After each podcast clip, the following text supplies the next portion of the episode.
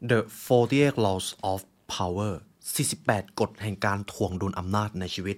ใน episode นี้ผมจะนำสรุปบทเรียนที่สำคัญจากหนังสือเล่มนี้ครับ ต้องบอกก่อนว่าเรื่องของอำนาจเป็นเกม เราทุกคนเชื่อมโยงอยู่กับเกมนี้ตลอดเวลา และบวกกับช่วงนี้ครับ หากทุกท่านได้ฟังพอดแคสต์หนังสือ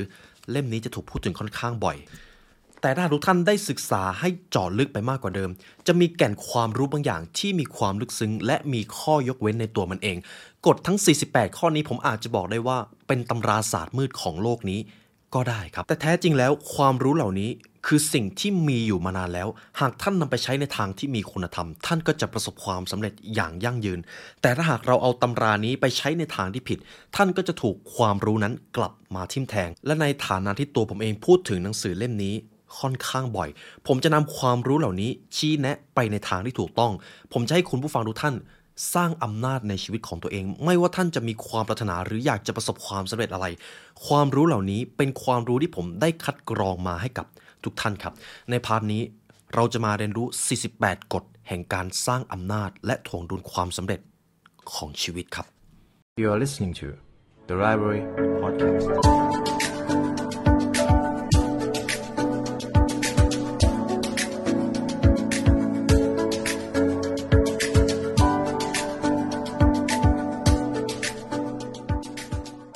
ตำราสู่ความสำเร็จและเนื้อหาพิเศษจากเรา The Library Premium Content รับชมทั้ง 2 ช่องทางได้แล้ววันนี้ทั้ง YouTube Membership และ www.thelibrarylearn.com เพราะการเรียนรู้จะทำให้คุณเป็นอิสระ ใน episode นี้จะมีความจริงจังอยู่ระดับหนึ่งนะครับ เพราะว่าเป็นความรู้ที่คุณผู้ฟังหลายท่านน่าจะได้ยินมาจากอินฟลูเอนเซอร์ท่านอื่นแล้ว แต่ผมอาจจะบอกก่อนว่าตัวผมเองอ่านหนังสือเล่มนี้ทั้งฉบับเต็มกับฉบับย่อ เพราะว่ามันจะมีแก่นความรู้บางอย่างที่ต้องศึกษาให้ลงลึกจริง ๆ หากเรารู้แบบผิวเผิน เราอาจจะนำไปใช้ในทางที่ผิด แต่ถ้าหากเรารู้ถึงแก่น เราจะเจอความจริงครับ The Truth หนังสือเล่มนี้ครับ เป็นของคุณโรเบิร์ตกรีนเขาได้เขียน 48 กฎแห่งการถ่วงดุลอำนาจในชีวิต ผมจะต้องบอกแบบนี้ก่อน ทุกท่านที่ฟังผมอยู่รวมถึงตัวผมเอง เราอยู่ในเกมของอำนาจทุกคนครับ เราถูกปกครองจากคนที่มีอำนาจสูงกว่า หากเราไม่ศึกษาเรื่องของอำนาจ หากเราไม่เท่าทันเกมของพวกเขา เราก็จะตกอยู่ภายใต้การปกครอง การล้างสมองหรือแม้แต่อคติความเชื่อผิดๆแต่ใครก็ตามที่รู้เกมหรือรู้แพทเทิร์นของอำนาจ ก็จะไม่หลงกลไปกับความคิดผิดๆหรือจะไม่หลงกลไปกับอคติของคนส่วนใหญ่ นี่คือความสำคัญของอำนาจครับ และในฐานะความเป็นมนุษย์ ไม่ว่าจะอยู่ในยุคสมัยใดก็จะมีคนที่ใช้อำนาจไปในการควบคุมคน หรือสร้างความสำเร็จให้กับกลุ่มคน มันจะใช้ไปในทางไหนก็ได้ครับ อยู่ที่ว่าคนคนนั้นมีคุณธรรมหรือไม่ รูปแบบการสรุปใน part นี้นะครับ ผมอาจจะบอกได้ว่าผมน่าจะเป็นคนเดียวที่สรุปออกมาเป็นแก่นที่สำคัญ แล้วจะมีข้อยกเว้นในแต่ละข้อ ตั้งแต่ข้อที่ 1 จนถึงข้อที่ 48 บางท่านอาจจะรู้สึกว่า เอ๊ะ มันจริงหรือเปล่า ผมจะนำบทเรียนทางประวัติศาสตร์นะครับ มาเชื่อมโยงด้วยสำหรับบางข้อ แต่จริง ๆ แล้วหากทุกท่านได้อ่านเล่มใหญ่นะครับ มันจะมีส่วนหนึ่งก็คือคุณโรเบิร์ตกรีนเขาบอกว่า ถึงแม้ในแต่ละข้อจะเรียกว่ากฎ แต่มันก็จะมีข้อยกเว้นในบางสถานการณ์ และผมก็ได้ตั้งโจทย์กับตัวเองครับ หากผมต้องการสรุปกฎที่สำคัญจริง ๆ ที่เราควรเอาไปใช้ในชีวิต กฎเหล่านั้นมีอะไรบ้าง จากนี้เป็นบทที่ผมสรุปมาให้กับคุณผู้ฟังทุกท่านนะครับ จะเป็นทั้งโค้ดแล้วก็มีคำแปล แล้วก็มีข้อยกเว้น เรามาเริ่มที่ข้อที่หนึ่งกัน ข้อนี้ผมเองพูดค่อนข้างบ่อย never outshine the master ระวังอย่าทำตัวเฉิดฉายกว่านายของท่าน เพราะอันตรายนั้นจะตกไปอยู่กับตัวท่านเองทำไมกฎข้อนี้ถึงมาอยู่เป็นข้อที่หนึ่งในหนังสือเล่มนี้ ผมจะเล่าเรื่องราวทางประวัติศาสตร์ให้กับทุกท่านฟังก่อน นิโคลัสฟอลเซตครับ เป็น อดีตรัฐมนตรีกระทรวงการคลังของพระเจ้าหลุยที่ 14 ครับ นิโคลัสฟอลเซตเป็นคนที่พักดีต่อพระราชามาก แต่มีอยู่เหตุการณ์หนึ่ง ในตอนนั้นเป็นช่วงที่ราชวังครับ ต้องการจัดงานสังสรรค์ โดยที่นิโคลัสฟอลเซตเป็นคนที่ได้รับผิดชอบงานนี้ สิ่งที่นิโคลัสฟอลเซตทำก็คือ เขาเอารถนิยมของตัวเองจัดราชวังตามแบบที่เขาชอบเลยครับ เป็นของหรู จัดราชวังทำสวนใหม่ ทีนี้ราชวังเปลี่ยนไปเยอะเลยครับ ด้วยความคิดและความสร้างสรรค์ของนิโคลัสฟอลเซตเอง ซึ่งก็ดูเป็นเรื่องที่ดีใช่ไหมครับ พอถึงวันงานครับ แขกรับเชิญผู้นำประเทศคนที่มีอำนาจทางการเมือง ก็เข้ามาที่ราชวังแห่งนั้น ทุกคนต่างชื่นชมนิโคลัสฟอร์เซตครับที่สามารถจัดอีเวนต์จัดสภาพแวดล้อมให้ทุกคนอยากที่จะมาร่วมงาน แต่ประเด็นอยู่หลังจากนี้ พระราชาไปเห็นครับเอ้ยแขกที่มาในงานเนี่ย สนใจนิโคลัสฟอร์เซตเกือบทั้งหมดเลย นิโคลัสฟอร์เซตเด่นมากในงานครับ แต่ทุกท่านครับ ในราชวังแห่งนั้นใครควรเป็นคนที่เด่นที่สุดครับ พระราชาใช่ไหมครับ แล้วด้วยความที่พระราชาครับมีอำนาจในการชี้เป็นชี้ตายชีวิตของคน พระราชาไม่พอใจครับ อาจจะด้วยความอิจฉาหรือความไม่มั่นคงในตัวเอง แต่เขามีอำนาจแค่นั้นเลย และหลังจากนั้นครับ เมื่องานเลี้ยงเลิกราครับ นิโคลัสฟอร์เซตได้รับคำสั่งให้ไปอยู่ในคุกครับ และหลังจากนั้น นิโคลัสฟอร์เซตก็ไม่ได้ออกมาเจอกับแสงอาทิตย์อีกเลย นี่คือเรื่องราวในประวัติศาสตร์ในส่วนแรกของหนังสือ The 48 Laws of Power ครับ ทีนี้อีกเรื่องราวหนึ่งกาลิเลโอครับกาลิเลโอเป็นหนึ่งในนักวิทยาศาสตร์ที่เราทุกคนเคยได้ยินชื่อเสียงเรียงนามของเขา กาลิเลโอครับ เวลาที่เขาค้นพบงานวิทยาศาสตร์ใหม่ๆ เขาจะส่งเครดิตให้กับคนที่มอบทุนวิจัยให้กับเขา ซึ่งจะเป็นเจ้านายเขาอีกทอดหนึ่ง ทุกๆ ครั้งที่กาลิเลโอครับค้นพบสิ่งที่ยิ่งใหญ่ เขาจะไม่เทคเครดิต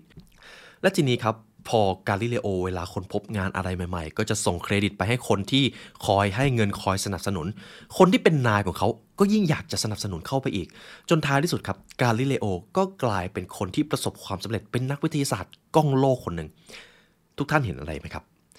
การไม่ทำตัวเฉิดฉายกว่านายย้ำนะครับ ในบางช่วงเวลาอาจจะเป็นทางเลือกที่ดีกว่า ในทางตรงกันข้าม นิโคลัสฟอร์เซตในตอนแรกเลือกที่จะทำตัวเด่นที่สุดในงาน แต่ลืมไปว่า คนที่ชี้เป็นชี้ตายเขาได้ก็อยู่ในงานเช่นกัน นี่คือที่มาที่ไปของกฎข้อที่หนึ่งครับ never outshine the master ระวังการทำตัวเฉิดฉายกว่านายของท่าน ซึ่งคนโรเบิร์ตกรีนเขาบอกไว้แบบนี้เลย การที่เราทำตัวเฉิดฉายกว่านาย มันจะเป็นการกระตุ้นความรู้สึกอิจฉาริษยาและความไม่มั่นคงในตัวของเขา มันเป็นเรื่องที่อันตรายมาก เพราะหนึ่งเขามีอำนาจเหนือกว่าท่าน และสองหากท่านอยู่ภายใต้อำนาจของเขา เขามีโอกาสชี้โชคชะตาของท่านโดยไม่รู้ตัว ฉะนั้นในบางช่วงเวลา การหลบซ่อนอยู่ในเงามืดอาจเป็นทางเลือกที่ดีกว่าคำถามตรงนี้ก็จะเกิดขึ้นต่อครับ แล้ว เราจะไม่ควรทำตัวเด่นสักช่วงเวลาเลยเหรอ มันจะมีข้อโต้แย้งครับ จะมีข้อย้อนแย้งในส่วนของหนังสือเล่มใหญ่ เราจะเรียกว่า reversal คุณโรเบิร์ตกรีนเขาก็เขียนต่อ จริงอยู่เราไม่ควรทำตัวเด่นกว่านาย แต่เมื่อใดก็ตามที่ท่านอยากจะออกจากอำนาจนั้น หรือคนที่เป็นนายของท่าน เขากำลังกลายเป็นดาวที่ใกล้ตกจากฟ้า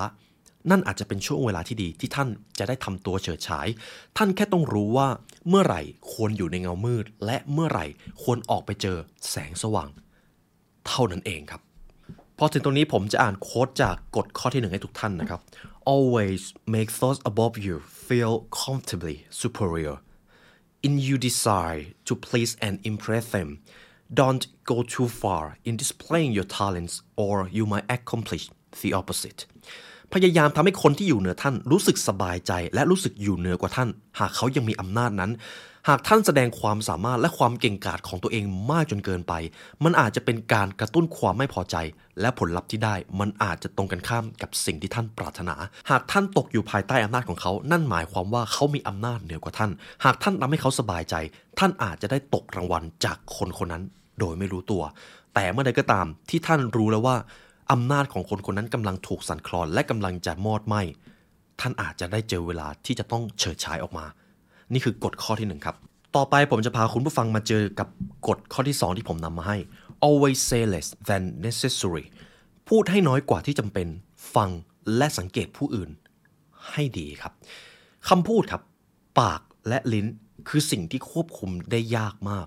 เมื่อเราใช้มันมากเกินไป มันจะพูดในสิ่งที่ไม่ควรพูด เมื่อเราใช้ไปมากกว่านั้น ปากและลิ้นจะพูดในสิ่งที่เป็นอันตรายต่อตัวเราเอง ฉะนั้นครับ ขอให้ท่านระวังอวัยวะส่วนนี้มันไม่เคยเชื่อง เราอาจจะคิดว่าเราเป็นนายของมัน แต่ในบางครั้งเจ้าอวัยวะนี้ อาจจะเป็นนายของเรา นี่คือความดาร์กของข้อนี้ครับ ผมจะอธิบายส่วนนี้ก่อน ในตำราพิชัยสงครามครับ ท่านซุนวูเขาบอกเลยว่าแม่ทัพที่ยอดเยี่ยมจะไม่เผยแพร่ความลับโดยไม่จำเป็น จะไม่พูดเยอะจนเกินไป จะพูดในสิ่งที่จำเป็นเท่านั้น เพราะเมื่อแม่ทัพพูดเยอะพูดโดยที่ไม่มีสติ เขาอาจจะแพ่งพรายความลับของบ้านเมือง แล้วบ้านเมืองอาจจะเกิดจากหายนะ เพียงเพราะคำพูดของคนคนนั้น นี่คือความอันตรายของคำพูดครับ ซึ่งหากทุกท่านมีโอกาสได้อ่านข้อนี้ครับ คุณโรเบิร์ตกรีนเขาจะเขียนไว้เลยว่า when you are trying to impress people with words the more you say the more common you appear อย่าพยายามทำให้ผู้อื่นประทับใจด้วยคำพูด ยิ่งคุณพูดเยอะ คุณจะยิ่งดูเหมือนคนธรรมดามากขึ้น การกระทำของท่านต่างหากที่จะทำให้คน เชื่อมั่นในตัวท่าน หากท่านยังไม่ได้ทำอะไรเป็นชิ้นเป็นอัน ไม่ต้องพูด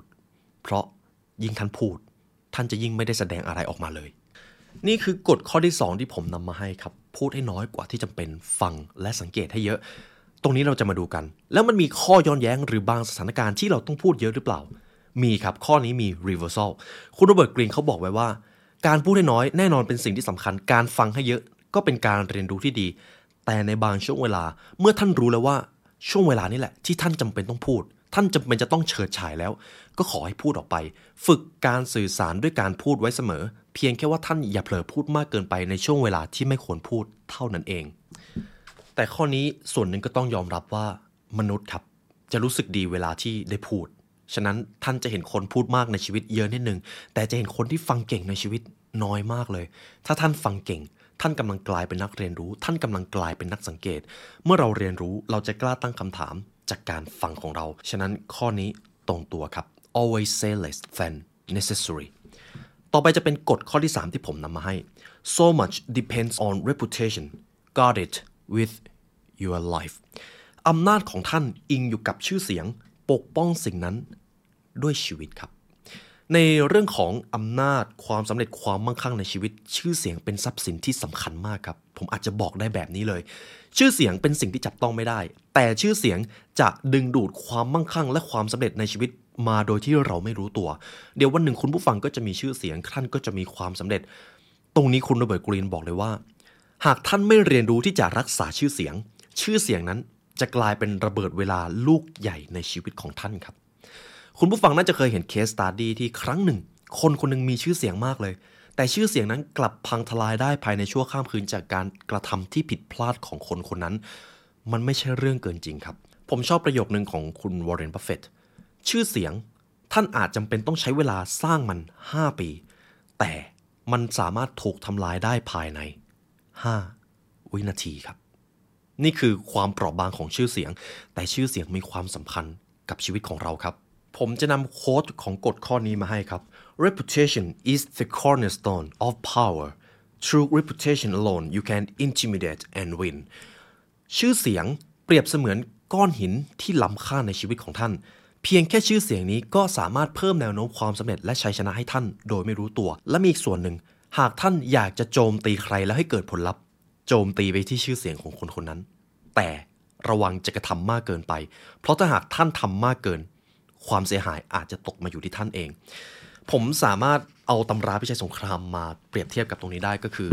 ในกฎสุดท้ายของตำราพิชัยสงครามของท่านซุนวูคือการใช้ไฟ ในยุคสมัยของตำราพิชัยสงคราม การที่จะทำลายกองทัพให้ย่อยยับ อาจจะเป็นต้องใช้ไฟ แต่ในทุกวันนี้เปลี่ยนจากไฟเป็นการทำลายชื่อเสียง เห็นไหมครับ มันเปลี่ยนไปแค่บริบท แต่ แก่นอำนาจของมันก็ยังถูกใช้มาจนถึงทุกวันนี้ นี่คือกฎข้อที่ 3 so much depend on reputation อำนาจหลายอย่างของท่านอิงอยู่กับชื่อเสียง รักษามันด้วยชีวิต ต่อไปจะเป็นกฎข้อที่ 4 ที่ผมนำมาให้ครับ never put too much trust in your friends learn to use the enemy อย่าลงเชื่อใจคนใกล้ตัวมากจนเกินไป สารสัมพันธ์กับศัตรูเสีย และดูแลอริของท่านให้ดี กฎข้อนี้จริง ๆ แล้ว บางท่านอาจจะเห็นตรงกัน บางท่านอาจจะรู้สึกว่าเอ๊ะมันจะจริงหรือเปล่า ผมจะอธิบายตรงนี้ก่อน อย่าเชื่อใจเพื่อนของท่านมากเกินไป เพราะปัญหาหลายอย่างในชีวิตของท่าน มักจะมาจากคนใกล้ตัว ไม่ได้มาจากศัตรูอันนี้ทุกท่านลองคิดดูว่ามันจริงมากแค่ไหน แต่ผมจะนำเรื่องราวหนึ่งในประวัติศาสตร์นะครับ การเอาศัตรูมาเป็นมิตรอาจเป็นผลดี ผมจะนำเรื่องราวของอดีตประธานาธิบดีอับราฮัมลิงคอนครับ อดีตผู้นำที่ยอดเยี่ยมที่สุดเท่าที่โลกเคยมีมา อับราฮัมลิงคอล์นครับในตอนที่เขาได้ขึ้นเป็นตำแหน่งประธานาธิบดีต้องบอกว่าในยุคนั้นเป็นยุค Civil War ของอเมริกาครับเป็นยุคที่เป็นสงครามที่หนักที่สุดของทวีปอเมริกาแล้ว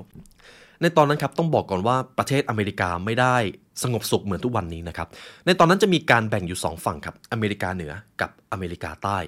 อเมริกาเหนือมีจุดยืนที่ว่าเราจะยกเลิกทาสแต่อเมริกาใต้มีจุดยืนที่ว่าเราจะยึดระบบทาสเราจะยึดระบบนี้ไว้ ก็เลยเกิดการประทะเป็นสงครามกลางเมืองครับ มีการสูญเสียเยอะมาก แต่ท้ายที่สุดแล้ว อับราฮัมลินคอนก็ได้ขึ้นเป็นประธานาธิบดีในช่วงนั้น ซึ่งจะต้องจัดการปัญหานี้เป็นปัญหาที่ใหญ่มาก สิ่งหนึ่งที่อับราฮัมลินคอนทำแล้วสามารถชนะใจคนทุกฝ่ายได้ก็คือ ตอนที่อับราฮัมขึ้นตำแหน่งครับ เขาเอาผู้นำของฝ่ายใต้นะครับ ต้องบอกกันว่าอับราฮัมลินคอนอยู่ฝ่ายเหนือนะครับ ต้องการยกเลิกทาสอับราฮัมลินคอนไปติดต่อกับผู้นำฝ่ายใต้แล้วบอกว่า เราอยากให้ท่าน มาอยู่ในสภาด้วยกัน เพื่อที่เราจะบริหารบ้านเมืองด้วยกัน แล้วต้องบอกเลยว่าในตอนนั้นครับ ความขัดแย้งระหว่างสองฝ่ายตึงเครียดมาก แต่อับราฮัมลินคอนไปติดต่อศัตรูแล้วก็บอกว่า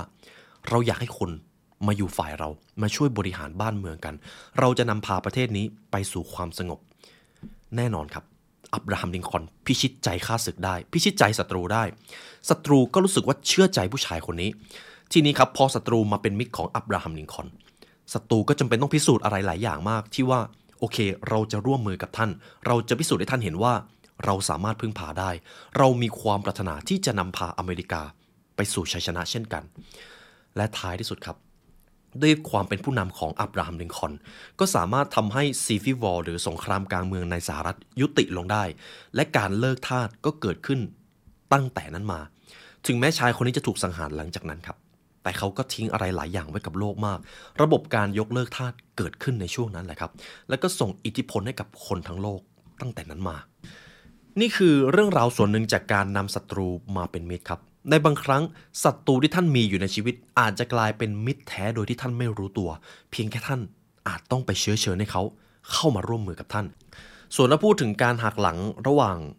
มิตรหรือระหว่างเพื่อน อันนี้ผมว่าเคสตัดดี้จะเจอเยอะมาก โดยเฉพาะในทางประวัติศาสตร์ ผู้นำหลายท่านครับ ผู้นำที่อยู่ในมหาอำนาจในยุคนั้น หลายครั้งถูกแทงข้างหลังจากเพื่อนตัวเอง เราจะเรียกภาษานั้นว่า backstab ครับเขาถูกเพื่อนของเขาเนี่ยแหละครับหักหลังแล้วกลายเป็นว่าเพื่อนของเขายึดอำนาจ ยึดเมือง ยึดทุกอย่างเลย แถมเพื่อนของเขาก็ยังให้มหาอำนาจคนนั้นถูกตัดสินประหาร นี่คือ case study ที่ผมได้อ่านเจอนะครับ ซึ่งอาจจะบอกได้ว่าไม่ได้มีแค่ case study เดียวด้วย แต่แก่นใจความสำคัญของข้อนี้ก็คือ ระวังเพื่อนของท่าน เพราะเพื่อนของท่านจะรู้ข้อมูลของท่านมากกว่าศัตรูซะอีก หากเขาจะต้องการยึดอำนาจของท่าน เขาก็สามารถทำได้อย่างง่ายดายโดยที่ท่านไม่รู้ตัวด้วยซ้ำผมจะนำ quote ข้อนี้มาให้ครับ Be wary of friends they will betray you more quickly for they are easily aroused to envy ระวังเพื่อนของท่านให้ดี เพราะเขาสามารถทรยศท่านได้อย่างรวดเร็ว ความอิจฉาความไม่มั่นคงในตัวเอง มีอยู่ในตัวทุกคน โดยเฉพาะกับคนที่ใกล้ชิดท่าน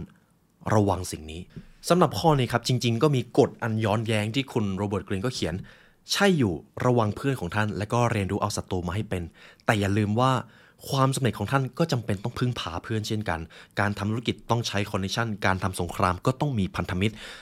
เพียงแค่ท่านจะต้องดูแลเพื่อนให้ดี ระวังอย่าเปิดช่องโหว่ให้เขามาทิ่มแทงท่าน หรือหากท่านจะเชื่อใจใครก็ตาม ขอให้แน่ใจว่าท่านสังเกตคน มาอย่างดีแล้ว อย่าเรียบเชื่อใจเพียงเพราะว่าเขาแสดงด้านดีของตัวเองออกมาให้ท่านเห็นเพียงอย่างเดียว มันต้องใช้เวลาครับ ฉะนั้นผมคิดถึงประโยคนี้เลย ระยะทางจะพิสูจน์ม้า การเวลาจะพิสูจน์คน อย่าเพิ่งเชื่อใจใคร ถ้าท่านยังไม่ได้ใช้เวลาเรียนรู้คนคนนั้น ให้มากพอ นี่คือกฎข้อที่ 4 ครับ ต่อไปผมจะพูดถึงกฎข้อที่ 5 ของหนังสือเล่มนี้ที่ผมนำมาให้ win through your action never through arguments จงชนะด้วยการกระทำอย่าได้ไปโต้เถียงกับใคร เพราะคำพูดจากการโต้เถียงคือคำพูดที่ไร้ราคาที่สุด แต่ผลลัพธ์ความสำเร็จจากการกระทำคือคำพูดที่เด็ดขาดที่สุดครับ ข้อนี้เป็นอีกข้อหนึ่งที่ตรงตัวแต่มีความลึกซึ้ง หลายครั้งเวลาเรามีความฝันเรามีเป้าหมาย สิ่งแรกที่เราทำก็คือ เราไปโต้เถียงก่อนว่าเอ้ยสิ่งที่เราฝันเนี่ยมันถูกต้องนะ มันควรจะเป็นแบบนี้ แต่หลายครั้งพอเราไปโต้เถียง เราไม่ได้ความเชื่อใจอะไรจากใครเลย มันกลายเป็นว่าเราเสียเวลาเราเสียพลังงาน แถมเรายังเสียความรู้สึกด้วย แต่ครับ หากเราเปลี่ยนการโต้เถียงในลำดับแรก เปลี่ยนเป็นการกระทำก่อน เปลี่ยนเป็นผลลัพธ์ก่อน เมื่อนั้นท่านอาจจะไม่ต้องโต้เถียงกับใครเลย เพราะความสำเร็จมันเด็ดขาดในตัวมันเองอยู่แล้วครับพอถึงตรงนี้ผมจะนำเรื่องราวหนึ่งในประวัติศาสตร์มาเล่าให้กับทุกท่านฟัง ในช่วงหนึ่งครับปี 1502 ไมเคิลแองเจโลครับอาจจะบอกได้ว่าเป็นทั้งศิลปิน เป็นจิตรกรแล้วก็สถาปนิกด้วย ในตอนนั้นไมเคิลแองเจโลครับได้รับหน้าที่ให้ทำรูปปั้นรูปหนึ่งให้กับโซเดลินีผมไม่แน่ใจว่าอ่านถูกหรือเปล่า ในตอนนั้นครับไมเคิลแองเจโลทำรูปปั้นเสร็จแล้ว แล้วโซเดรินีก็เดินเข้ามาในวิหารนั้น แล้วก็รับชมรูปปั้นของตัวเอง ที่นี่ครับโซเดเรนีที่เป็นนายของไมเคิลแองเจโลก็บอกว่า รูปปั้นที่ท่านปั้นเนี่ยมันสวยมากเลยนะ แต่มันติดอยู่อย่างเดียวจมูกมันใหญ่ไปหน่อย ท่านพอจะแก้ไขให้ได้บ้างหรือเปล่า สิ่งแรกที่ผุดขึ้นมาในความคิดของคุณไมเคิลแองเจโลตอนนั้น เอ้ย รูปปั้นนี้มันก็สวยมากแล้วนะ และถ้าจะแก้จมูกเนี่ย มันอาจจะต้องแก้ทั้งโครงหน้าเลย แล้วมันก็ไม่ได้แก้ง่าย ๆด้วย แต่ครับ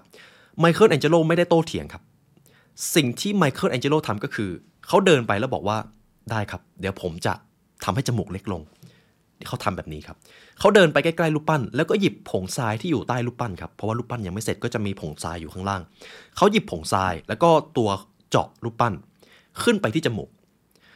ไมเคิลแองเจโลทำท่าเจาะจมูกครับ แต่ครับเขาไม่ได้เจาะจริง เขาค่อยๆ ปล่อยทรายในมือครับ ค่อยๆ ไหลลงมาทำราวกับว่า จมูกถูกเจาะถูกลดทอนขนาดลง โซเดเรนีพอใจครับไมเคิลแองเจโลไม่ได้ทำอะไรเลย จมูกจริงๆ ก็เท่าเดิม แต่ไมเคิลแองเจโลบอกว่า ท่านโซเดเรนีท่านมาดูใกล้ๆสิ ผมทำจมูกให้เล็กลงแล้ว ท่านชอบหรือไม่ โซเดเรนีพอใจมากเลยครับ แล้วก็บอกว่า อืม สมบูรณ์แบบ ไมเคิลแองเจโลรู้อยู่แก่ใจครับ จริง ๆ จมูกโครงหน้ามันดีอยู่แล้วในตัวรูปปั้น และเพียงแค่เรียกให้โซเดเรนีครับ มายืนใกล้รูปปั้นมากกว่านี้ จมูกมันก็จะดูเล็กลงไมเคิลแองเจโลรู้แบบนี้ครับโซเดเรนีเป็นชายคนหนึ่งที่มีอำนาจมาก มีอำนาจถึงขนาดที่ว่าจะสร้างรูปปั้นในมหาวิหาร และการที่จะไปโต้เถียงกับคนมีอำนาจเช่นนี้ เขาก็จะไม่ฟัง เพราะต่างคนต่างก็จะมีอีโก้ ฉะนั้นวิธีที่ดีที่สุดก็คือชนะด้วยการกระทำ โดยที่ไม่ต้องโต้เถียง นี่คือเรื่องราวจากไมเคิลแองเจโลนะครับ ผมเชื่อว่าหลายท่านอาจจะเคยได้ยินเรื่องราวนี้มาก่อน ฉะนั้นข้อนี้เรียบง่ายและตรงตัวครับ never argue in society nothing must be discussed give only result อย่าได้ไปโต้เถียงกับใครเด็ดขาด ในสังคมในธรรมชาติความเป็นมนุษย์ ยิ่งไปโต้เถียง ยิ่งไร้ประโยชน์ มีเพียงแค่ผลลัพธ์เท่านั้นที่ท่านต้องทำให้เขาเห็น ผมชอบข้อนี้ครับ ถามว่าข้อนี้มีกฎอันย้อนแย้งที่คุณโรเบิร์ตกรีนได้เขียนไหม คุณโรเบิร์ตกรีนบอกเลยว่า เอาชนะด้วยการกระทำเสียก่อน ไม่มีข้อโต้แย้งใดๆ นี่คือกฎที่จริงที่สุดครับ ต่อไปผมจะพาทุกท่านมาที่กฎข้อที่ 6 นะครับ ผมได้เขียนไว้ในไดอารี่ infection avoid the unhappy and unlucky people ระวังมนุษย์ผู้โชคร้าย เพราะเขาอาจจะนำภัยหรือหายนะมาให้ท่านด้วยก็ได้ ข้อนี้เขาบอกไว้เลยว่า ในชีวิตของเราครับ ความสัมพันธ์รอบตัวไม่ใช่ทุกคนที่จะเป็นคนที่ดี ไม่ใช่ทุกคนที่จะนำพาโชคดีมาให้ท่าน แต่ครับ เมื่อใดก็ตามหากท่านพาตัวเองไปอยู่กับกลุ่มคนที่โชคร้ายท็อกซิกพูดแต่เรื่องหายนะ ท่านก็จะเจอความโชคร้ายนั้นด้วย ทีนี้ผมก็จะถามคำถามง่าย ๆ คุณผู้ฟังอยากให้ชีวิตของตัวเอง โชคดี หรือโชคร้ายครับ ผมเชื่อว่าทุกคนอยากให้ชีวิตตัวเองโชคดี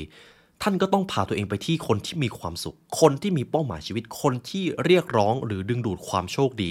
นั่นแหละครับ คือคนที่ท่านควรจะเอาเข้ามา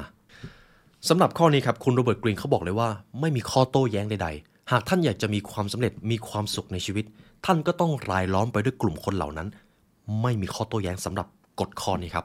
ต่อไปผมจะพาทุกท่านมาที่กฎข้อที่ 7 ครับ use selective honesty and generosity to disarm people ความถ่อมตัวคืออาวุธลับแห่งการพิชิตคนครับ ในข้อนี้คุณโรเบิร์ตกรีนเขาอธิบายว่า หากท่านอยากจะพิชิตใจใคร ท่านก็จะต้องเปิดใจรับฟังเขา ท่านก็จะต้องทำตัวเป็นคนที่จริงใจ แล้วก็เป็นคนถ่อมตัว ท่านถึงจะสามารถได้ความเชื่อใจมาจากผู้อื่น หากท่านทำตัวหยิ่งพยองลำพองใจ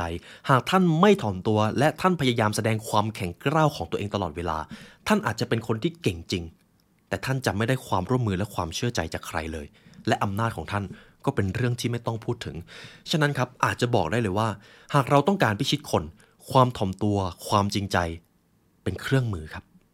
เป็นเครื่องมือที่สามารถลดกาดหรือลดความระแวดระวังของมนุษย์ได้ ใช้ในทางที่ถูกต้อง ผมว่าจริง ๆ เอาไปใช้ในทางด้านบวกได้นะครับ หากเราอยากจะสารสัมพันธ์กับใคร ความถ่อมตัวความจริงใจ เป็นเรื่องที่ดีครับ และผมเชื่อว่าทุกท่านเคยถูกสอนมาตั้งแต่เด็ก ๆ ในเรื่องนี้ ซึ่งคุณโรเบิร์ตกรีนก็ยังบอกอีกว่าท่านจะเอาไปใช้ในทางไหนก็ได้ แต่ควรเอาไปใช้ในทางที่ถูก หากอยากทำความรู้จัก หากอยากจะสารสัมพันธ์กับใคร ก็จงจริงใจ แต่หากท่านอยากจะนำไปใช้ในการเอาชนะคน สมมุติผมจะยกตัวอย่างถึงบริบทสงคราม แม่ทัพที่แซงถ่อมตัว ย่อมได้รับชัยชนะ แม่ทัพที่แกล้งรู้น้อย ย่อมได้รับชัยชนะ แม่ทัพที่ไม่แสดงความยโสโอหัง ย่อมได้รับชัยชนะ นั่นคือความจริงครับ พอถึงตรงนี้ผมจะยกเรื่องราวทางประวัติศาสตร์มาให้ครับ ผมพูดชื่อนี้ปุ๊บทุกท่านรู้จักเลย ม้าไม้เมืองทรอยครับ ผมเชื่อว่าทุกท่านรู้จัก ผมจะเล่าเรื่องราวม้าไม้เมืองทรอยทุกท่านฟังนะครับ ม้าไม้เมืองทรอยมาจากตำนานเรื่องราวของสงครามกรุงทรอยครับหรือโทรจันวอร์สงครามม้าไม้ เป็นการสู้รบระหว่างกองทัพของชาวกรีก และกองทัพของชาวทรอย หรือชาวโทรจัน ชนวนเหตุของสงครามครับเกิดจากการที่เจ้าชายปารีสแห่งทรอยไปลักพาตัวเจ้าหญิงเฮเลน ซึ่งเป็นชายาของพระเจ้าเมเนลาอุสครับ ซึ่งในตอนนั้นมีการสู้รบมาเป็นเวลา 10 ปี มีการเสียเลือดเสียเนื้อเสียทรัพยากรไปโดยปล่าประโยชน์ถึง 10 ปีครับ ทีนี้ก็เลยมีการคิดอุบายขึ้นมา ในตอนนั้น กองทัพกรีกวางแผนที่จะเข้าตีกรุงทอยโดยการออกอุบายครับ สร้างม้าไม้จำลองที่มีขนาดใหญ่มากใหญ่ถึงขนาดที่ว่าสามารถใส่กองทัพได้ถึง 1 กองร้อยหรือ1กองพันเข้าไป แล้วทีนี้ครับชาวกรีกก็เอาม้าไม้นะครับไปตั้งไว้ที่หน้าประตูของเมืองทรอยเลย ชาวเมืองทรอยเห็นดังนั้น ก็ยิงพยองเลยครับแล้วก็บอกว่าเห็นไหมชาวกรีกยอมแพ้แล้วยอมส่งของมาบูรณาการให้เราเราจะต้องรับไว้ แต่ปัญหามันอยู่ตรงนี้ พอชาวทรอยจะเอาม้าเข้าไปครับ มันใหญ่เกินประตูครับ ชาวทรอยก็เลยคิดว่าโอเคไม่เป็นไร งั้นเราพังประตูทิ้งก่อน ม้าไม้ก็เลยเข้ามาในเมือง แล้วตกดึกยามที่ทุกคนกำลังหลับไหล เป็นยามเงียบสงัด ทหารที่อยู่ในม้าไม้ครับ ก็กรูออกมากลางเมืองฆ่าประชาชนฆ่าทหาร โดยที่ชาวทรอยรับมือไม่ได้เลย ทุกท่านเห็นอะไรไหมครับ ชาวกรีกครับ ส่งม้าไม้ตัวนี้เปรียบเสมือนเป็นการแสดงความถ่อมตัว แต่ชาวทรอยครับ กลับหลงกลนี้ก็เลยปล่อยให้ม้าไม้ และทหารที่อยู่ในม้าไม้นั้น เข้ามาในเมือง โดยไม่รู้ตัว นี่คือเรื่องราวความเป็นมาของม้าไม้เมืองทรอยครับในสงครามโทรจันข้อนี้คุณโรเบิร์ตกรีนก็เลยได้บอกเลยว่า จริง ๆ แล้วทุกวันนี้เราก็ยังใช้กลยุทธ์นี้กันอยู่ บางคนอาจจะให้บางสิ่งบางอย่างกับท่าน แต่หวังผลตอบแทนโดยที่ท่านไม่รู้ว่าเขาต้องการอะไร มนุษย์ ก็ยังยึดติดอยู่กับนิสัยนี้อยู่ตลอดเวลา ฉะนั้นความถ่อมตัวและความจริงใจ บางคนอาจจะใช้เป็นอาวุธกับท่านก็ได้ หรือบางครั้งท่านเองนั่นแหละ ที่อาจจะใช้สิ่งนี้เป็นอาวุธ แต่ไม่ว่าอย่างไรก็ตาม ความถ่อมตัวและความจริงใจควรเกิดขึ้นจากใจของท่านจริง ๆ และท่านจะได้ความสัมพันธ์ที่ยอดเยี่ยม รวมไปถึงมิตรภาพที่ดี แห่งชีวิตครับ นี่คือกฎข้อที่ 7 ครับ ความถ่อมตัวอาจเป็นอาวุธลับ เพื่อที่จะพิชิตใจคน ต่อไปจะเป็นข้อที่ 8 when asking for help appeal to people's self-interest first never to their mercy or gratitude สื่อความปรารถนาของผู้อื่นก่อนความปรารถนาของตน ผู้คนสนใจแต่เรื่องของตัวเอง ในข้อนี้ครับผมสามารถอธิบายได้ในรูปแบบหนึ่งก็คือ ทุกคนบนโลกครับ ไม่มีใครสนใจเราครับ มีแต่เราสนใจตัวเอง ทุกคนต่างมีปัญหาต่างมีเป้าหมายเป็นของตัวเอง ดังนั้นเมื่อถึงจุดหนึ่ง เราอาจจำเป็นต้องขอความช่วยเหลือ วิธีการที่จะขอความช่วยเหลือได้ดีที่สุดก็คือ มุ่งเป้าความสนใจไปที่ความต้องการของคนคนนั้น และเมื่อเราสามารถสื่อความปรารถนาของเขาออกมาได้ก่อน เขาจะอยากลงมือมาช่วยเราเอง นี่คือธรรมชาติของความเป็นมนุษย์ก็ว่าได้ครับ ผมสามารถพูดในถึงแง่มุมของธุรกิจ ในแง่ของธุรกิจครับการที่เราจะขายอะไรให้กับใครก็ตาม เราก็ต้องรู้ก่อน ลูกค้าเราเป็นใคร ลูกค้าเรามีความสนใจในเรื่องอะไร หากผมอยากจะขายอะไรก็ตาม แต่ผมยังตอบไม่ได้เลยว่า คนที่ผมจะไปขายเขาสนใจอะไร ต่อให้ผมจะพูดดีขนาดไหน ต่อให้ product ผมจะดีขนาดไหน มันก็ไม่มีประโยชน์ครับ เพราะผมไม่รับรู้ความต้องการของคนอื่นก่อน ฉะนั้นในแง่ของการทำงาน ครอบครัวหรือแม้แต่การทำธุรกิจให้ประสบความสำเร็จ หากท่านสามารถรับรู้ความสนใจของผู้คนได้ก่อน ไม่ว่าท่านจะทำอะไรหลังจากนั้น ความสำเร็จมันก็มีแนวโน้มที่จะพุ่งสูงขึ้น หากท่านต้องการความช่วยเหลือ หรือต้องการผลประโยชน์จากผู้อื่น จงใส่ใจผลประโยชน์ของอีกฝ่ายก่อน และพวกเขาจะรับฟังความปรารถนาของท่าน เท่านั้นเลยครับ ฉะนั้นข้อนี้ผมขอนำโค้ดหนึ่งมาให้ The shortest and best way to make your fortune is to let people see clearly that it's in their interest to promote you วิธีการที่ดีที่สุดที่จะทำให้ท่านได้รับการโปรโมทก็คือทำให้เขาเห็นผลประโยชน์จากการโปรโมทท่านก่อน และเดี๋ยวเขาจะลงมือทำสิ่งนั้น นี่คือกฎข้อที่ 8 ที่ผมนำมาให้ กฎข้อที่ 9 know who you are dealing with don't offend the wrong person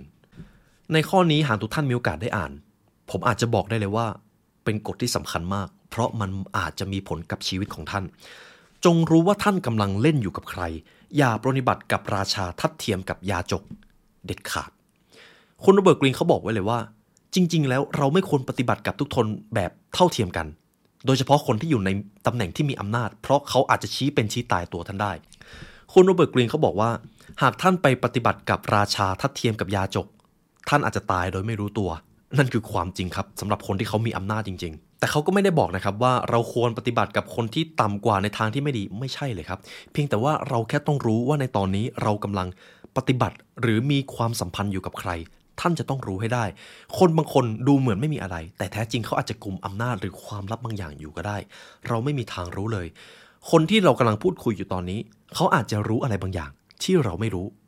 ซึ่งนั่นแหละครับ คือประเด็นสำคัญของกฎข้อนี้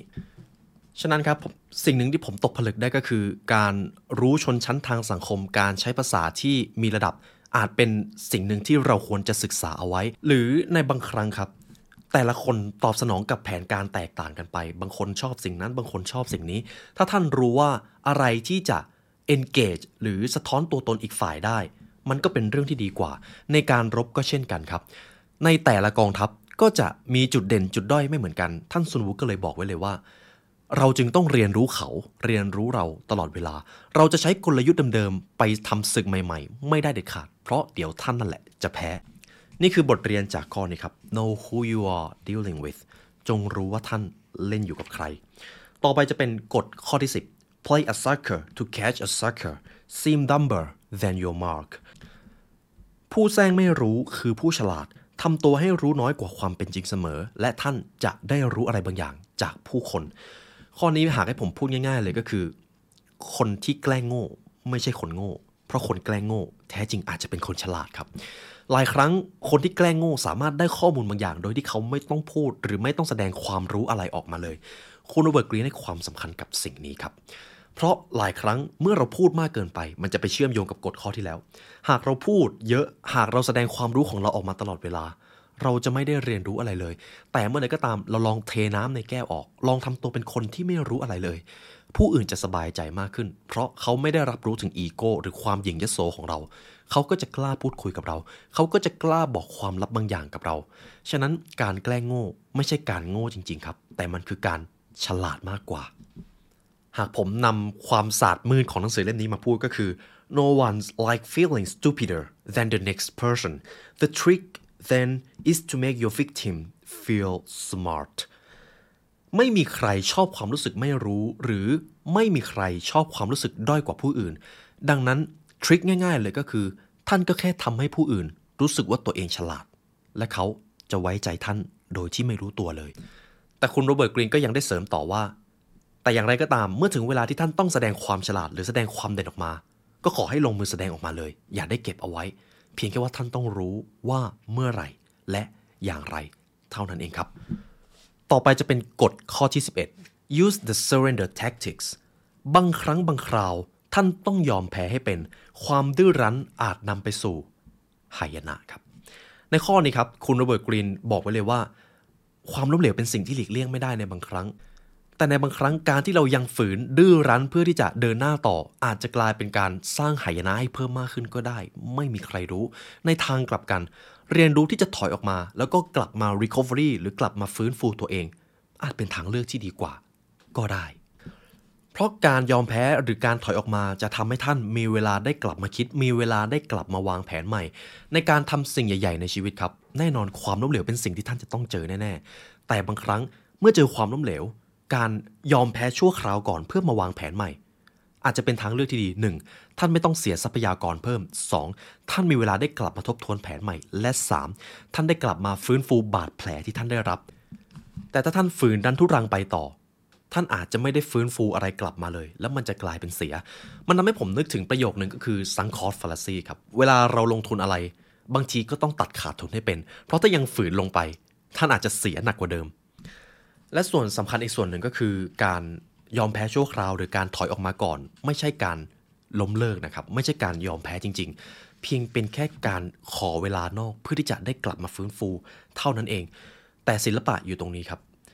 บางครั้งท่านก็ต้องรู้ว่าโอเค ครั้งนี้ เพียงแค่ล้มเหลวแต่ยังไปต่อได้ แต่ในบางครั้งเมื่อล้มเหลวท่านจะต้องถอยออกมาเลย ซึ่งตรงนี้ผมเองก็ไม่สามารถตอบได้ว่าในบริบทไหนควรใช้กลยุทธ์อะไร อันนี้ท่านต้องเลือกเองครับ แต่ผมชอบสิ่งหนึ่งที่คุณโรเบิร์ตกรีนเขาเอามาเปรียบเปรยก็คือต้นโอ๊กครับ ต้นโอ๊กที่จะอยู่ยงคงกระพันที่สุด มักจะเป็นต้นโอ๊กที่เอ็นอ่อนไปตามลมก่อน แต่ต้นโอ๊กที่พยายามฝืนกระแสลมพยายามตั้งตรง ต้นโอ๊กต้นนั้นจะถูกโค่นลงมาอย่างง่ายดายนี่คือหลักการสำหรับข้อนี้ครับ use the surrender tactics บางครั้งคราวท่านต้องยอมแพ้ให้เป็น ข้อที่ 12 recreate yourself จงเขียนเรื่องราวของท่านเอง ข้อนี้ตรงตัวครับ อย่าให้ใครก็ตามมาชี้นิ้วแล้วก็บอกว่าเรื่องราวในชีวิตของท่านควรจะเป็นแบบนี้ เป้าหมายในชีวิตของท่านควรจะเป็นแบบนั้น ไม่ควรครับ เพราะท่านจะไม่มีทางสร้างอำนาจในชีวิตได้เลย ถ้าท่านไม่เป็นตัวของตัวเอง เราทุกคนต่างมีเอกลักษณ์ มีจุดยืนเป็นของตัวเอง นั่นแหละครับคือสิ่งที่ท่านควรจะเป็น มันจึงเป็นที่มาของประโยคนี้ครับ recreate yourself เขียนเรื่องราวในหนังสือชีวิต ของท่านเอง และข้อนี้ไม่มีข้อยกเว้นครับ สร้างเรื่องราวในชีวิตด้วยตัวเองครับ ต่อไปจะเป็นกฎข้อที่ 13 plan all the way to the end จงมีแผนถึงตอนอวสานของเกมนี้ ไม่ว่าชีวิตของท่านจะทำอะไรก็ตามโดยเฉพาะสิ่งที่ยิ่งใหญ่โดยเฉพาะเกมของอำนาจ แผนการเป็นสิ่งจำเป็นครับ ทุกอย่างในชีวิตที่ท่านวางแผน มันจะไม่เป็นไปตามแผน แต่ท่านต้องมีแผน สั้นๆ แค่นี้เลยครับ เพราะเมื่อใดก็ตามที่เรามีแผน เราจะไม่ปล่อยให้ปัญหาตรงหน้ามาควบคุมเหตุการณ์ทั้งหมด เราจะรู้ว่าโอเคหากเหตุการณ์นี้เกิดปัญหา เราจะรู้จริง ๆ ว่าผลลัพธ์สุดท้ายของเราควรจะเป็นแบบไหน เราจะไม่ปล่อยให้เหตุการณ์ที่ไม่คาดฝันมาทำลายแผนการทั้งหมด และไม่ว่าอย่างไรก็ตาม หากท่านไม่มีแผนเลย หากท่านไม่ได้วางแผน grow with the flow อย่างเดียวท่านจะจมอยู่กับปัญหาตรงหน้า เวลาเจอความเร่งด่วนนิดหน่อย ท่านก็จะลงมือไปแก้เลย โดยที่ไม่ได้คิดเลยว่า มันสำคัญหรือเปล่า มันมีผลกับเหตุการณ์ที่จะเกิดขึ้นในอนาคตมากขนาดไหน ถ้าเรามีแผนเราจะกำจัดปัญหานี้ออกไปอัตโนมัติครับสำหรับข้อนี้คุณโรเบิร์ตกรีนก็ได้บอกเลยว่า หากท่านอยากจะทำสิ่งที่ยิ่งใหญ่ทั้งความสำเร็จหรือเกมของอำนาจ จงมีแผนการที่แจ่มชัด และยาวไกล กฎข้อนี้ไม่มีข้อยกเว้นครับ กฎข้อที่ 14 act like king to be treated like one จงทำตัวเฉกเช่นราชาหากท่านอยากเป็น และท่านจะได้รับการปฏิบัติเฉกเช่นนั้น ผมคิดถึงประโยคหนึ่งก็คือ fake it until you make it หากท่านอยากจะเป็นคนที่สำเร็จ ท่านก็ต้องตอบให้ได้ คนแบบนั้น คนสำเร็จแต่งตัวอย่างไร มีบุคลิกอย่างไร ใช้ชีวิตจริง ๆ แบบไหน ท่านก็ลองใช้ตามเขาครับ ส่วนหนึ่งที่ผมตอบได้ก็คือ หากเรามองดูวิถีชีวิตของคนที่ประสบความสำเร็จ เขาจะมีวินัยกันสูงมาก เราไม่สามารถรอให้เราสำเร็จแล้วมีวินัยครับ แต่เราต้องเป็นคนที่มีวินัยก่อน แล้วเดี๋ยวเราจะประสบความสำเร็จ ส่วนหนึ่งที่เป็นความจริงก็คือ คนที่ประสบความสำเร็จในระดับโลกครับเขาจะมีกิจวัตรและนิสัยแตกต่างจากคนส่วนใหญ่ ถ้าหากเราใช้ชีวิตตามคนส่วนใหญ่ เราจะกลายเป็นคนที่สำเร็จได้อย่างไร จริงไหมครับทุกท่าน ฉะนั้นลองดูเลยว่า หากท่านอยากจะเป็นคนที่ยอดเยี่ยมเป็นคนที่สำเร็จ หรือแม้แต่เป็นราชาในชีวิต ท่านต้องมีวิถีชีวิตแบบไหน แล้วก็ลองสร้างวิถีชีวิตแบบนั้นดู และเมื่อท่านสามารถใช้วิถีชีวิตแบบนั้นได้ โลกอาจจะปฏิบัติกับท่านราวกับว่าท่านได้สิ่งเหล่านั้นมาครอบครองแล้ว นี่แหละครับ fake it until you make it และในบริบทชีวิตจริงแทบไม่ต่างกันครับ หากท่านต้องการทำสิ่งที่ยิ่งใหญ่ การเชื่อมั่นว่าท่านจะประสบความสำเร็จย่อมเป็นทางเลือกที่ดีกว่าการ เชื่อว่าจะล้มเหลวอย่างแน่นอน หากเราจะทำอะไรแล้วเราเชื่อว่าเราจะไม่สำเร็จเราจะล้มเหลว นั่นแหละครับ คือสิ่งที่ท่านจะเจอ ฉะนั้นข้อนี้ตรงตัวครับ หากท่านอยากจะเป็นคนที่ประสบความสำเร็จ ท่านก็ต้องใช้ชีวิตอย่างคนที่สำเร็จก่อน แล้วเดี๋ยวความสำเร็จมันจะตามมาเอง นี่คือกฎข้อที่ 14 ต่อไปผมจะพูดถึงกฎข้อที่ 15 master the art of timing เย็นให้พอ รอคอยให้เป็นครับ ในข้อนี้หากทุกท่านมีโอกาสได้อ่านจะมีความลึกซึ้งและมีความจริงบางอย่างในโลกสมัยใหม่ ในโลกทุกวันนี้ครับความรวดเร็วอาจจะกลายเป็นสถานะทางสังคมไปแล้วสำเร็จให้เร็ว หากเราอยากจะทำอะไรเราก็อยากได้ผลลัพธ์ที่รวดเร็ว หากอยากจะลดน้ำหนักก็อยากจะได้พรุ่งนี้ อยากรวยก็อยากได้พรุ่งนี้เลย ความรวดเร็วกลายเป็นสิ่งที่คนโหยหามากขึ้น แต่ทุกท่านครับ ความยิ่งใหญ่ในชีวิตอำนาจความสำเร็จ เรื่องราวทั้งหมดนี้ต้องใช้เวลา ยิ่งเราใช้ชีวิตไปกับความรวดเร็ว และเร่งรีบตามสังคม อย่าคาดหวังถึงอำนาจในชีวิต เพราะท่านจะควบคุมอะไรในชีวิตไม่ได้เลย ฉะนั้นคุณโรเบิร์ตกรีนเขาแนะนำแบบนี้ อย่ารีบครับ ไม่ต้องรีบ ทุกอย่างต้องใช้เวลา ค่อยๆทำอย่าแสดงความรีบเร่ง หรือความใจร้อนออกมาเด็ดขาด เพราะท่านกำลังบั่นทอนอำนาจในชีวิตของตัวเอง 1. ท่านบั่นทอนอำนาจในการควบคุมของชีวิต 2. เมื่อผู้คนมองมา เขาจะเห็นเลยว่าท่านเป็นคนไร้ความมั่นคงในการใช้ชีวิต และที่สำคัญคือ ข้อนี้ไม่มีกฎขัดแย้งครับ รอให้เป็นทุกอย่างต้องใช้เวลา เราจะมีช่วงเวลาที่เราได้ผลิบานหรือเราได้เชิดฉายอย่างแน่นอน แต่ถ้าท่านไปรีบเร่งกระบวนการนั้น ท่านอาจจะเจอกับวิกฤตในชีวิตโดยไม่รู้ตัวครับ ต่อไปจะเป็นกฎข้อที่ 16 think as you like but behave like others คิดในสิ่งที่ท่านเชื่อ พูดและกระทำในสิ่งที่คนส่วนใหญ่คิด เพราะอะไร หากท่านเริ่มต้นด้วยการต่อต้านคนส่วนใหญ่เลย ต่อให้ท่านจะต่อต้านในสิ่งที่ถูกหรือสิ่งที่ไม่ถูก ท่านก็จะแพ้อยู่ดี แต่หากเราต้องการจะสร้างการเปลี่ยนแปลงอะไรบางอย่าง ลองทำตามคนส่วนใหญ่ เคารพความเชื่อของคนส่วนใหญ่ก่อน เพราะถ้าเราไม่เคารพความเชื่อของผู้คน เราไม่เคารพการกระทำของพวกเขา พวกเขาก็จะต่อต้านท่าน แล้วท่านก็จะไม่มีอำนาจอะไรในชีวิตเลย คุณโรเบิร์ตกรีนเขาอธิบายไว้แบบนี้ครับ หากเราต้องการจะเปลี่ยนแปลงอะไรบางอย่าง ไม่ว่าจะเป็นระบบคนวัฒนธรรม เราต้องเริ่มด้วยการที่เข้าใจในสิ่งที่เขาทำและเชื่อก่อน เพราะถ้าเราหวังที่จะเปลี่ยนแปลงลูกเดียว เราจะทำไม่สำเร็จ เราอาจจะโดนการเปลี่ยนแปลงนั้นกลับมาทิ่มแทงเราเองก็ได้ แต่เมื่อใดก็ตาม ถ้าท่านรับฟังผู้อื่น เคารพในความเชื่อและการกระทำของพวกเขา ท่านจะพิชิตใจพวกเขาได้ และเมื่อท่านพิชิตใจคนได้ ผู้คนก็จะมาร่วมมือกับท่าน นั่นแหละครับอำนาจที่ท่านจะได้รับ ต่อไปจะเป็นกฎข้อที่ 17 work on the heart and the mind of others จงใส่ใจความปรารถนาและผู้คน เมื่อนั้นท่านจะมีอำนาจ แก่คนเหล่านั้นครับ ข้อนี้ตรงตัวครับ หากเราอยากจะทำอะไรก็ตาม เราควรจะซื่อสัตย์จริงใจต่อผู้อื่น และส่งผลประโยชน์ให้กับผู้คน หากเราทำอะไรโดยมีความคิดที่ว่า เราต้องได้ผลประโยชน์ส่วนผู้อื่นจะได้หรือจะเสียช่างเขา ท่านจะไม่ได้รับอำนาจอะไรกลับมา และท่านจะโดนคนที่เสียผลประโยชน์กลับมาเล่นงานท่านด้วย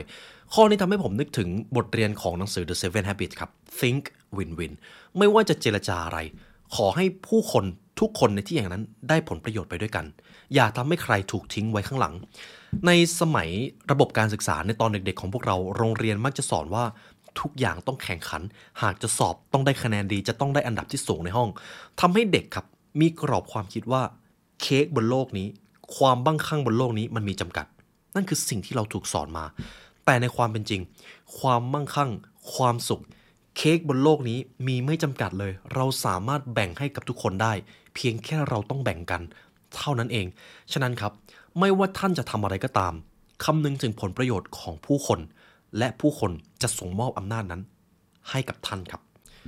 ต่อไปจะเป็นกฎข้อที่ 18 ข้อนี้เป็นอีกข้อหนึ่งที่ผมไม่เคยถูกสอนมาจากตำราไหนเลย และเป็นความจริง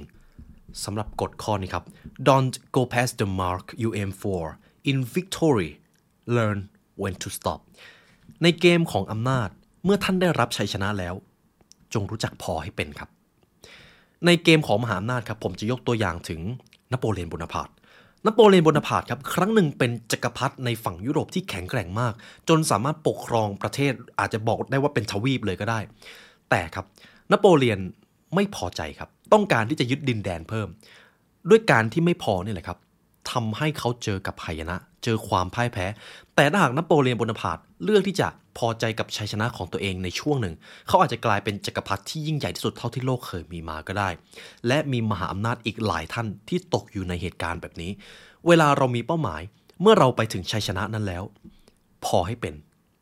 หรือถ้าอยากจะไปต่อจริง ๆ เริ่มต้นใหม่เลยครับ กลับมาวางแผนใหม่ อย่าไหลไปต่อโดยที่ไม่มีแผน เพราะเมื่อเราสำเร็จ เราจะยิงพยองมาก เราจะรู้สึกว่าสิ่งที่เราทำมาทั้งหมด มันถูก นั่นแหละครับ จุดเริ่มต้นของอันตรายทั้งหมดเลย หากต้องการทำสิ่งที่ยิ่งใหญ่ต่อจากนั้น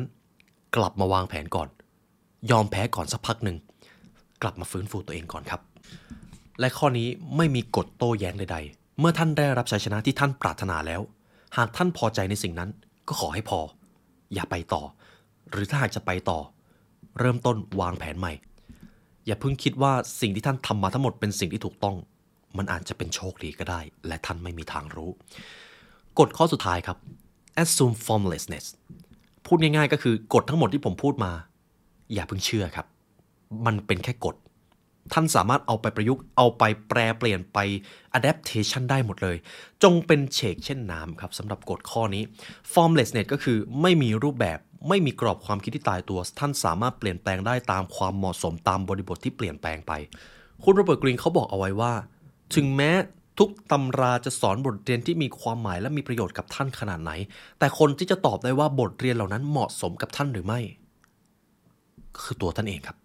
หากเราเปิดหนังสือสองเล่ม แต่ละเล่มก็จะมีความรู้ที่แตกต่างกันไป คนที่จะตอบได้ว่าความรู้ไหนที่เหมาะกับท่าน ก็คือตัวท่านอีกเช่นกันครับ ฉะนั้นจงเป็นเชกเช่นน้ำเปิดรับความรู้ใหม่ๆ อยู่ตลอดเวลา อย่าได้ยึดติดกับความคิดหรือตำราใดตำราหนึ่งมากจนเกินไป หากแม่ทัพยึดติดกับตำราพิชัยสงครามมากเกินไป แม่ทัพก็อาจจะเจอกับหายนะก็ได้ เพราะทุกอย่างมันมีการเปลี่ยนแปลงตลอดเวลา หากท่านอยากจะประสบความสำเร็จในการทำธุรกิจ ก็ขอให้เติมความรู้เยอะๆและอย่าเพิ่งยึดติดกับตำราตำราใดหนึ่ง มากเกินไป เพราะโลกนี้ไม่มีอะไรที่ผิดหรือถูก โลกใบนี้ไม่ได้ถูกแบ่งเป็นขาวกับดำ บางทีมันจะมีสีเทาขั้นตรงกลาง นั่นคือความเป็นจริง และเมื่อใดก็ตามที่ท่านเป็นเชกเช่นน้ำท่านปรับตัวท่านเรียนรู้ท่านกล้าที่จะเปลี่ยนแปลงอยู่ตลอดเวลา นั่นแหละครับอำนาจที่แท้จริง ไม่ว่าท่านจะเจออะไร ท่านมีอำนาจเหนือเหตุการณ์เหล่านั้น ทั้งหมดเลย นี่คือข้อสุดท้ายที่ผมนำมาจากหนังสือ The 48 Laws of Power นะครับ ผมอาจจะบอกได้ว่านี่เป็นสมบัติหรือมรดกอีกชิ้นหนึ่งของโลกก็ว่าได้ครับ และท้ายที่สุดนี่ครับ หากทุกท่านอยากจะอ่านหนังสือเล่มนี้จริง ๆ นะครับ ผมแนะนำเล่มเล็กก่อน เพราะอ่านง่ายครับ ส่วนเล่มใหญ่ นานนิดนึงนะครับ ไม่นิดครับ จริง ๆ นานมากด้วย และถ้าทุกท่านอยากซื้อหนังสือเล่มนี้ครับ อยากจะเรียนรู้เกมของอำนาจให้ลึกซึ้ง ทุกท่านสามารถซื้อหนังสือได้จาก The Library Shop นะครับ ทั้ง 2 รูปแบบเลย และสิ่งที่สำคัญที่สุดสำหรับพาร์ทนี้ครับ ผมจะย้ำอีกครั้ง ความรู้ในวันนี้ท่านจะเอาไปใช้ในทางที่ถูก ก็ได้ ท่านจะเอาไปใช้ในทางที่ผิด ก็ยังได้ หากท่านเอาไปใช้ในทางที่มีคุณธรรม ความรู้นี้จะส่งเสริมความสำเร็จให้ท่านอย่างยั่งยืน แต่ถ้าหากท่านใช้ความรู้นี้ในทางที่ผิด ท่านอาจจะได้รับประโยชน์บางอย่าง แต่หลังจากนั้น ความรู้จะกลับมาทิ่มแทงท่าน เพราะท่านไม่มีคุณธรรมนั่นเอง ความรู้นี้ เอาไปใช้ในทางที่ถูกครับ นี่ก็เป็นบทเรียนที่ผมนำสรุปมาให้กับคุณผู้ฟังทุกท่านนะครับและเช่นเคยครับ หากทุกท่านฟังมาถึงตรงนี้ ตัวผมเองก็ขอบคุณและเป็นเกียรติมากครับ ที่ได้มาเรียนรู้เกมแห่งอำนาจด้วยกัน และในวันนี้ครับ ได้เวลาอันสมควรแล้ว ทีมงานเดอะไลบรารีและตัวผมเองขอลาไปก่อน ขอให้วันนี้เป็นวันที่ยอดเยี่ยม ขอให้ท่านมีอำนาจเหนือชีวิตตัวเองครับ สวัสดีครับ